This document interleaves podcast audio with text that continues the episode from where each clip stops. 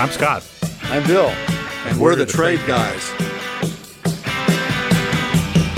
You're listening to The Trade Guys, a podcast produced by CSIS where we talk about trade in terms that everyone can understand. I'm H. Andrew Schwartz, and I'm here with Scott Miller and Bill Reinsch, the CSIS Trade Guys. Today on The Trade Guys, we break down all the news from President Trump's trip to Buenos Aires for the G20, including his showdown dinner with China's president. Will their temporary trade truce last, or are the two countries destined to continue fighting? Plus, on President Trump's way back from the summit, he made his first move in the upcoming congressional fight over the new USMCA agreement. Buckle up because there's a lot to discuss on this episode of The Trade Guys.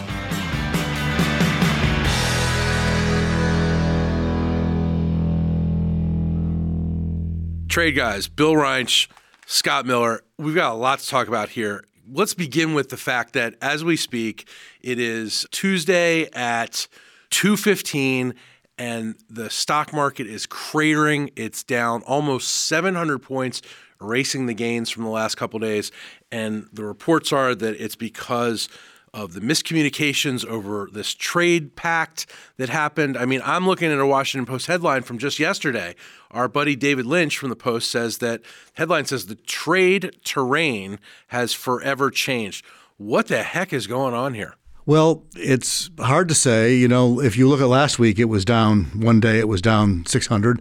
Got all that back over a few days. Yep. Uh, I think this time it's uncertainty the uncertainty is stimulated by something that has happened before, but this particular administration, I think it, it's it's all the worse. Which is, uh, there was a dinner uh, Saturday night with the Chinese. President, our president, pronounced it a great success, as he does all of his events. It was beautiful. But um, there was no joint statement that was issued each side issued its own statement afterwards, uh, and to the surprise of no one, they were not the same. So there's confusion. There's confusion about what was agreed to and not agreed to. The Chinese statement left out several of the things that the president bragged about. They didn't talk about car tariffs. Auto tariffs are huge. That, yeah, they didn't mention that. Uh, their statement about what they had committed to was a lot vaguer than the president's. President, fi- the president tweeted that the China has agreed to reduce and remove tariffs on imported U.S. cars. Yes, well, parts, that's not that's not what the Chinese said. The Chinese said nothing about that. Uh, and when Larry Kudlow was interviewed yesterday, Correct. so they don't have a specific. He, he said we're still talking about that. We think you know? we have it, but we yes, yes. Well, so, so this, this, this, reminds me of an old friend of mine who was a commodities trader who always said a verbal agreement's not worth the paper it's printed on. Sure. And one of the reasons for that is people come away with different impressions. That seems to have happened here. Uh, Mr. Kudlow yesterday in the interview uh, actually had to, uh, had to issue a correction on when the 90 day period begins of the 90 days of intensified we don't negotiations. Even know when the heck this begins. Well, we, we found out, he said it was January 1st. We realize now, which would have made it a 120 day period yeah. from the dinner. And then it got wound back. It's December 1st. So it actually is 90 days from the dinner. Okay, December Scott 1st. Miller, but to your verbal agreement, so this is the same thing. If a, a high school football player verbally commits to Ohio to the Ohio State University, it's not worth the, the, there is no paper and it's not worth the verbal commitment. It's not signed it's not deal. He could go to notre dame next week if notre dame comes around and says and gives him it says hey no. you're going to start next year. You're not going to redshirt. Are we going to talking about your son here? No no, no. that, that's, a, that's a whole other matter and, and but but that's right and this, look, this is this day, is why the people who follow the what we used to call the sherpas who follow the leaders around to these uh, joint sessions uh, take copious notes and prepare communiques and prepare joint statements. So this kind of, of confusion isn't the result. We didn't so, hap- that didn't happen so, here, and so, so here we are. It was reported that there was a deal, but there is no deal on paper. So there's confusion, and well, what now? Well, like we said last week, the, there's a deal to make a deal. In other words, the president, what the right. president agreed, we know the president agreed to because both the president and the Chinese reported it, is that that more tariffs that were scheduled to go into effect on on January one will not. That those tariffs are suspended in the meantime. Now there are some, there's some market access commitments from the Chinese that are not clear. There is a period of negotiation for the remaining problems, which is 90 days from December first, to be led by Robert Lighthizer, the U.S. Trade Representative. And uh, th- so those talks will begin. Both sides agree those talks are happening. Uh, but in terms of what else happens besides the tariff, the standstill on tariffs, uh, it's uh, it's anybody's guess. And once again, I would say the greatest deal maker in the world got played. What did Great. You're talking about President Trump. I am? okay. What he gave up was leverage, the, the additional tariffs that he was going to put on. So what did we get? We get an agreement to have more talks. Uh, with no sense that they'll be any different from the last 15 months. We get a commitment without any numbers about buying more stuff. Uh, the Chinese did seem to agree that they're going to buy more stuff, but Yes. there doesn't seem to be an agreement on how much stuff or what stuff. What kind of stuff? Yes. Uh, and uh, third, we get disagreement on a number of other fairly important things like automobile tariffs. So we come away with very little, I think. What what what did we actually get? I mean, I, I there's a report that they're going to classify fentanyl as dangerous. Yes, for me, this is the, the this is the Chinese giving up their revenge for the opium wars. Actually, Right. So, but, but that uh, is that is a tangible accomplishment. Both sides agree on that. Right, so that's a fentanyl is scheduled, so it will make it much more difficult. well, but the Chinese traffic. commitment was vaguer than the American statement Yes, of their that's commitment. The Americans said they're going to list it, and uh, and the Chinese said we're going to regulate it. So we'll see what that means in Chinese diplomatic speak. So nothing has really happened. So, like for instance, we're talking about the car tariff issue. An issue is that there are forty percent tariffs that Beijing has, posed, has imposed on all U.S. exports of cars and car parts to China since July. That's a high tariff. That has not been eliminated yet. No, but you have to break it down into pieces because this has also been the subject of uh, something I think that Mr. Kudlow said yesterday. The 40% is two parts. Part one is 15%, which, is is, the- what the Chinese start charge everybody. That's their MFN tariff. That's their MFN tariff, which which they had lowered from, I think, 25, 25 to before. 15, They right. brought it down to 15 unilaterally. And then the additional 25, 15 plus 25 makes 40. The additional 25 is that's their retaliation for, what our Trump tariffs on done. them. Right, yes. right, right. Now, here you got Kudlow, I believe it was, Yes. saying the Chinese agreed to take it down to zero. Well, they can't take it down to zero unless they take it down to zero for everybody. Because the, the most fundamental WTO rule is most favored nation. If they they can take us they can take us down to 15 merely by removing their retaliation. That's okay. If they take us down to zero, they have to take everybody down to zero. And I and not violate their, their in order to, otherwise they're in violation of their obligations. I don't think that's what they're going to do. Probably not. So why is this a landscape shifting event? Washington Post says the terrain has forever changed. You'd have to ask them. Uh, Reuters is saying, you know, the, the landscape has changed. Threat of tariff remains, but further down the road, what, what what's changed here? This would obligate me to say something that's vaguely critical of a journalist. That's okay. I don't know. I, I think they felt that. I think they, at the time, and this was written uh, immediately afterwards or the next day. I think the feeling was that this potentially broke a logjam. That here we had been beating each other over the head for 15 months, making no progress at all, and now the two the two big Kahunas have actually gotten together and said, in essence, we're going to solve this problem and we're going to solve it in 90 days. Okay, but isn't that still the case? Yes, and Yes. That, that was a change, Yes. and, and that there had been not even we had, couldn't agree who ought to show up for a meeting before this. So there, there was no no there were Right. no uh, real serious meetings. We had the serious meeting between the two presidents, and now we have an agreement with uh, you know with with at least the USTR designee, uh, Ambassador Lighthizer, is going to do some work for the next ninety days. So that is a change to the landscape. And, and and one thing that we do know is that Lighthizer, Ambassador Lighthizer, is going to be the man on point. There's no confusion about that. Correct?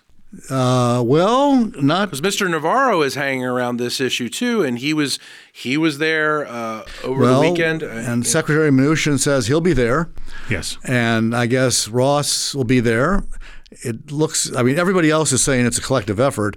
The president has designated Ambassador Lighthizer, it appears, and most of the others, I think all of the others are now acknowledging, yes, he's in charge. so is he first among equals? he's first among equals, but all the other guys are going to be in the room, is what it sounds like. Oy vey, that's a lot of that's a lot of guys in the room. a lot of don't all- firepower. and they, and they don't all agree. They do not all agree. Well, that's and, for and this is going to be critical in this period of time because look, it's easy to to agree that intellectual property theft is a problem. It's easy to agree that China treats foreign investors quite badly and should not do that. It's easy to agree there's subsidies for state-owned enterprises Right. that are that are probably unfair. Right. Okay. Now the question is, what exactly do we want China to agree to? How would we know if they accomplished it? You know, getting from the general statement that there's a problem to a specific set of of actions, and then measuring those remedies and making sure they were implemented is quite uh, is quite a delicate and artful process. I don't know if a big room helps or that. I mean, if, if I had to choose somebody in the administration to deliver those kind of specifics, I'd probably choose Ambassador Lighthizer. But that's just Well, and Peter Navarro said yesterday, told NPR, quote, we've given the Chinese 90 days to do what they should have been doing for the last 20 years. So this isn't exactly playing nice No. here. Yeah, there's there are different theories about how to do this, and Is this good cop, bad cop? no, I think there's genuine disagreement inside the inside the administration on the answer to your question, which is what are we trying to do? Yeah. But I think uh, what Ambassador Lighthizer has said both publicly and privately is that he doesn't want to get played by the Chinese. Correct. That what they are very good at doing, which is actually the same thing that he experienced with the Japanese in the 80s, is coming in and saying, we'll give them uh, all our complaints, and they'll come in and say, well, what do you really want? And then they'll come back and say, well, what's the one thing that you really, really want? And they've talked you down, you know. And, and what, what Bob does not want to do is get into a situation where he's negotiating with himself, where he keeps limiting his objectives. But the consequence of that is for the United States to steadfastly say, we're not going to propose anything. We've sent you this six or eight page document that outlines all your sins. And uh, what we want you to do is fix all that. just change your economy fundamentally. Just yes. stop it with the state capitalism. But Uh, if we give, you see, he's afraid if we give you 12 ways to do that, then you're going to talk us down to three. And at the end of the day, you're going to talk us down to one. And then we lose. So we're not going to play that game. But the consequence of not playing that game is we never tell them what, we, you know, what we really want. what we actually were looking for. Now, go go get to an endpoint in 90 days with that challenge. Well, so is there some reason here to be optimistic? I mean, the market clearly today, so far, is not optimistic. There's there seems to be some floundering. There's some confusion. There's uh, administration officials who are talking. It seems either past each other or they're trying to get each other to do something that the other one doesn't want to do. President hasn't exactly weighed in yet today on Twitter or otherwise. But is there some reason to be optimistic here about what happened and what we think is going to happen? I haven't been, and I'm still not. I think our demands, and it's what Scott said it correctly. Really, we're trying to turn them into a market economy. Uh, they're not going to do that, Right. uh, and some. This is the you know irresistible force and the immovable object. Somebody's going to. We're either going to have to scale back our goals, or maybe the Chinese will have some kind of epiphany and suddenly decide that that to do what their economists have been telling them for a long time. Uh, I mean, this is one of these ironic issues where their economists and our economists both understand what needs to be done, but the politicians don't listen to the Yeah. economists. For instance, on subsidies, they are wasting so much capital and have been for many Yes. years. It would be in their interest to stop the crazy subsidies of state-owned enterprises, but it's not in their political interest. So, look, is there good is there good news here? Well, I think what Churchill has said, talk talk is better than war war. So, so let's talk talk for a while and see how it goes. I'm I'm really skeptical of an outcome just because of exactly what Bill laid out. We have not been specific or clear about what we want, and we're going to have to have something that we can measure, that we can ensure is being implemented, that looks like real action, uh, in order to to uh, to get anywhere in this. But if you're President Trump and the gang, don't you emerge from this thinking that the Chinese leader has agreed to some concessions here? Some important concessions, even if they're not on paper, even if they're not all completely spelled out. I mean, that's what Lighthizer is supposed to do now is go codify them. Don't you walk away from this thinking that the Chinese leader uh, Xi Jinping has agreed to some concessions or many concessions? Well, if you believe President Trump, yes. But that doesn't seem to be so far what's happening. I mean, the other thing that Trump said is, uh, and Kudlow mentioned this yesterday, is they agreed to start making these changes immediately. And Larry said he went back and said, "Are you sure? What does immediately mean? It means right away, and meaning like Monday, yesterday, uh, we're expecting something. Well, the Nothing well, happened. Nothing happened. Uh, it sounds like nothing happened today either. And so, Except the market crashed. except we us, but that wasn't. I don't think the Chinese can be held directly responsible for that. No, no, I, I, but still, the market crash. That's well, what well, happened. the- well, today so just to be clear, the Dow Jones Industrial dropped to twenty five thousand. yeah, Okay. it's still very historically high. Yes, right. It, it's still 600 above where it was, I think, a week ago. Yes, right. right. So, so there's look, there's volatility is back with us. Uh, it didn't go away for long. It's with us now. The two main sources of volatility that that the, that the street will tell you about are Fed Federal Reserve policy and U.S.-China relations. Those are the uncertainties that the market is trying to calibrate and is having a tough time finding the information. Volatility is just is just a, a piece of evidence that the market can't find what it's looking for in the facts. So, if you had to say one or the other came out on top from this weekend, who would it be? President Trump or uh, Chinese President Xi Jinping? Look, I think both both countries needed something to work on instead of continued escalation. So I think it's a good result for both sides. I think continued escalation without off ramps seemed like seemed like just looking over the cliff. I, I'm not sure I wanted to do that. I'm not exactly sure how they'll how they'll they'll they'll, they'll manage to find a solution in the middle here. But what they've done is agreed to talk. Agree, they've agreed to work on something, and it seems to me both parties would like not to jump off the cliff. So that's probably a positive story. Bill Reinsch, what do you think? I, I think I think he's right. There's a there's a degree of sort of symbolism to that uh, to this. Both parties do seem to want to reach resolution, but all they did was kick the can. So what's going what it- what it means in practical terms, at least for us, is you know in the end of February we're going to have another one of these podcasts, and we're going to be having the same conversation that we had last week and this week. No, no, you, you should not tell our listeners that. It's going to be a totally different conversation. It's going to be even more exciting, more fun, More dramatic, funnier. we'll talk music. We'll talk sports. We'll talk. It'll be great. We'll talk Porter Wagoner. Well, We'll- the, yeah, there's a famous country song. You know, Tell us I live in a two-story house. She's got her story. I got mine. So in this situation, Xi Jinping's got his story, and, And- Donald Trump has his. Something like that. Well, it's it's what the L.A. Times headline. He said, she said. Oh yeah. There well, you that, you can't. You can't. Uh, you couldn't pass that one up. Looks know. better. It's better in writing than in verbally. So, so the Times got it right by putting it in print. Sure, sure. All right. So shifting gears, we have to shift gears because we have to talk NAFTA because this might be the last time we can call it NAFTA. President Trump has said that he's going to force a withdrawal from NAFTA by a vote in Congress over the new U.S. Mexico Canada agreement, USMCA. He uh, that was designed to light a fire under lawmakers um, who might otherwise drag their feet. So Larry Kudlow said yesterday, "What about all this, Bill Reinsch?" Well, they haven't had time to drag their feet. I mean, it was signed Friday, so not a lot of time. uh, he's taken. It's a hardball move, and my prediction is, it's a hardball move. Everybody in Congress will get very upset. Uh, some of them will sue him. Uh, over whether he can has authority to do this or not, uh, I think they'll lose, but they'll do it anyway. but, Congress will sue. uh, or Yeah, some members will look, sue. Here, here's the story. they have standing. Article 2205 of the NAFTA Yeah. says any party may withdraw with six months' notice. Yeah. The, que- the legal question is who's the party? Is it the President of the United States? Is it the people and government of the United States? Uh, is it the Congress? is it the Congress? So they The want to Con- kick this to the courts now? Well, the, Well, the- I think somebody will. That hasn't come up yet. But uh, the, one, the reason members of Congress will be upset is for two reasons. One, he's trying to jam them. He's telling them you have to pick new NAFTA or nothing. You Right. can't have old NAFTA. And he knows very well that for the, both parties, the worst possible outcome is nothing. No old NAFTA, no new NAFTA.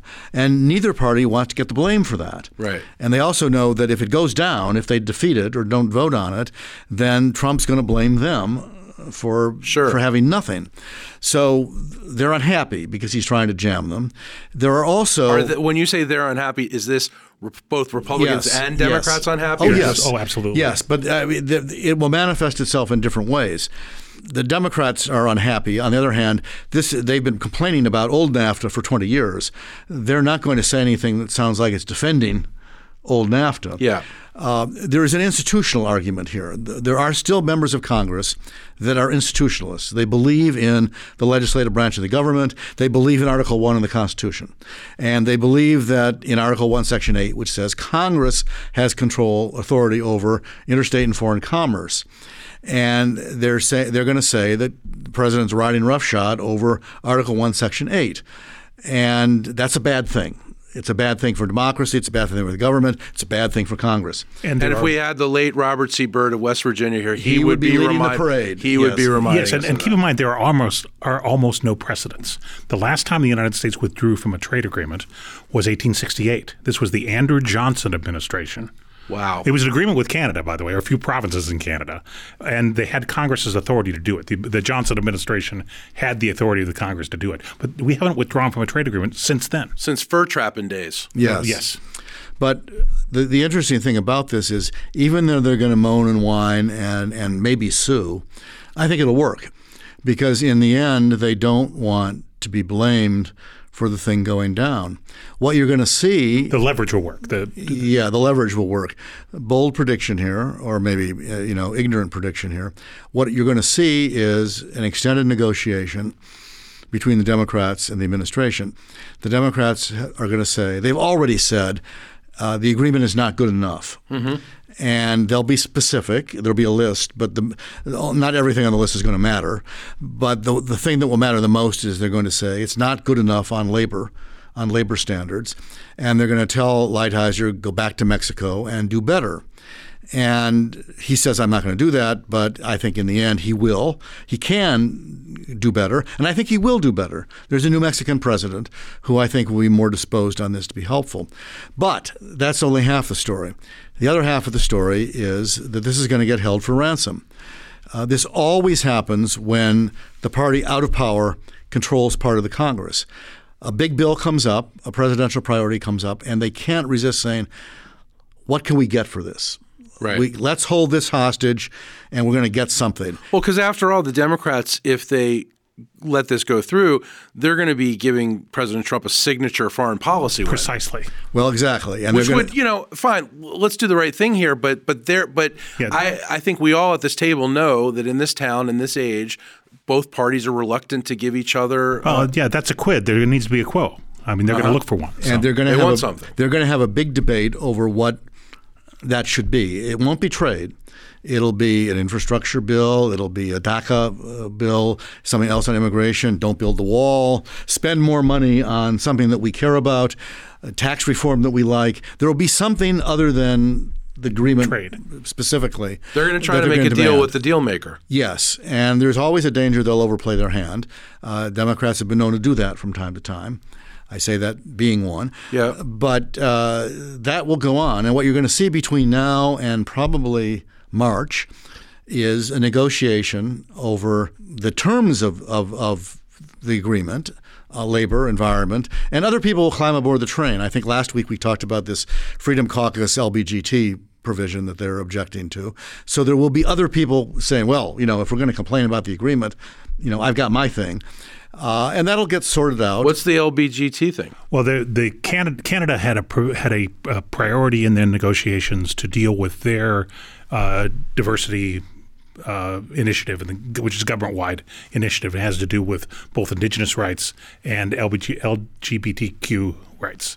And so it's not clear to me exactly how it works, how it operates. It doesn't work. Both countries agreed that the language does not require either country to change its law. So it's rhetor- it's it may be rhetorical. Just, it's right. It's anodyne. It's it's anodyne to the to the conversation, but that won't stop people from taking. But the, the, conservatives have picked up on this and said we can't have a, something in this agreement that gives any recognition to LG, LGBTQ issues. Right. So. Uh, the the point is, other people are going to try to climb aboard the train. There'll be lots of other things they won't to pick all at succeed. Right. But there is a window here, time to do this because if you'll recall previous weeks, the ITC is doing this, the International Trade Commission is supposed to do a study of the economic impact of the agreement.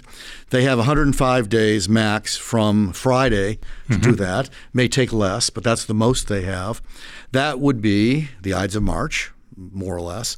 Uh, and in and the, the, administration has other things it has to do. It has to send up a, a list of changes in law that yes. would be required.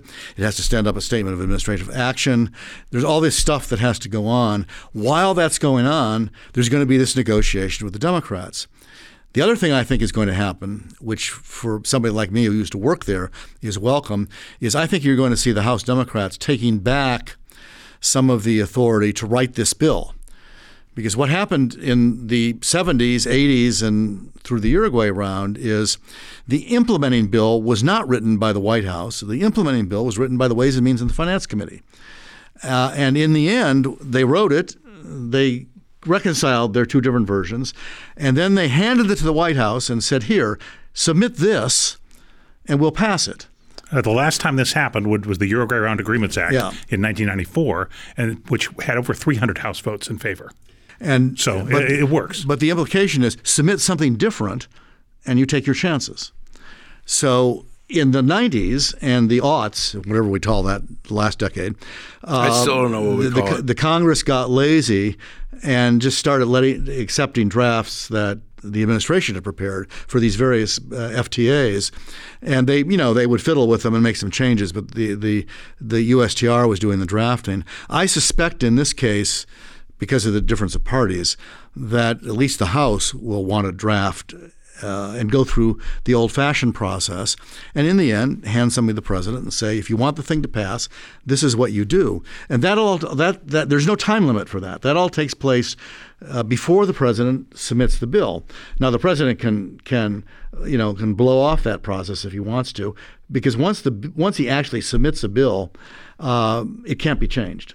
That's what they're going to vote on. But this will take some work. Look, there are two new chairmen uh, Chairman Grassley of the Finance Committee, yes. and Chairman Neal Neal of the of the Ways and Means Committee. So they're new in the job. They're they're staffing up. They're dealing with a, series of issues organizationally and administratively. So they'll have to find a way to work together uh, if they if they're actually going to produce the bill.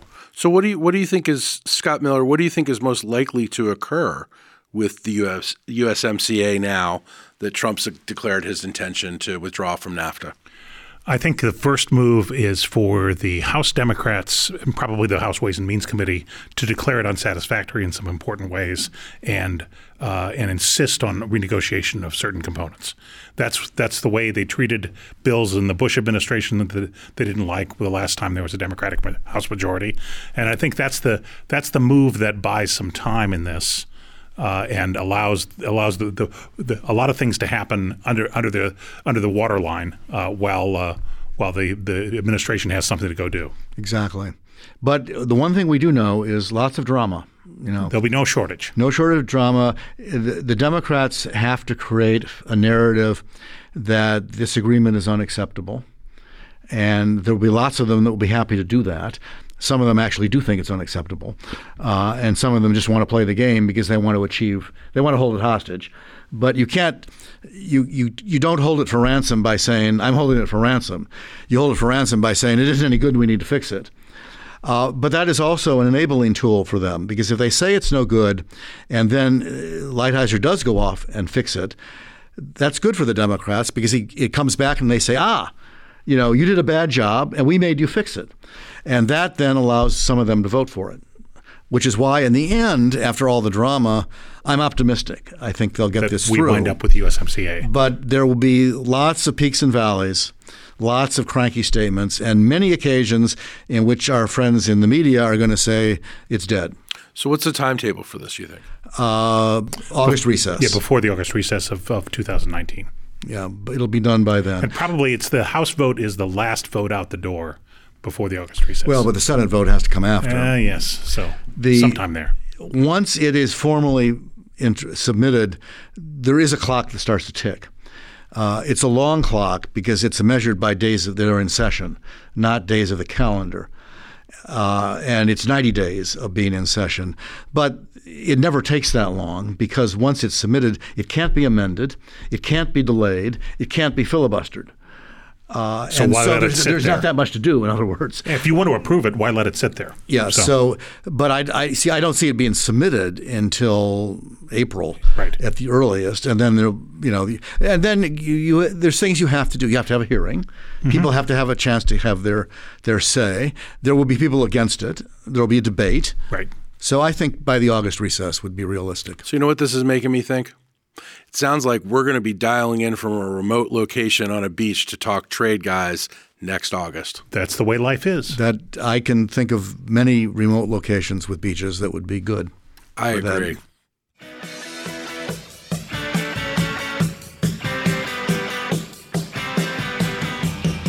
To our listeners, if you have a question for the trade guys, write us at tradeguys at csis.org. That's tradeguys at csis.org. We'll read some of your emails and have the trade guys react to it. Thank you, trade guys. Thanks, Andrew. You've been listening to The Trade Guys, a CSIS podcast.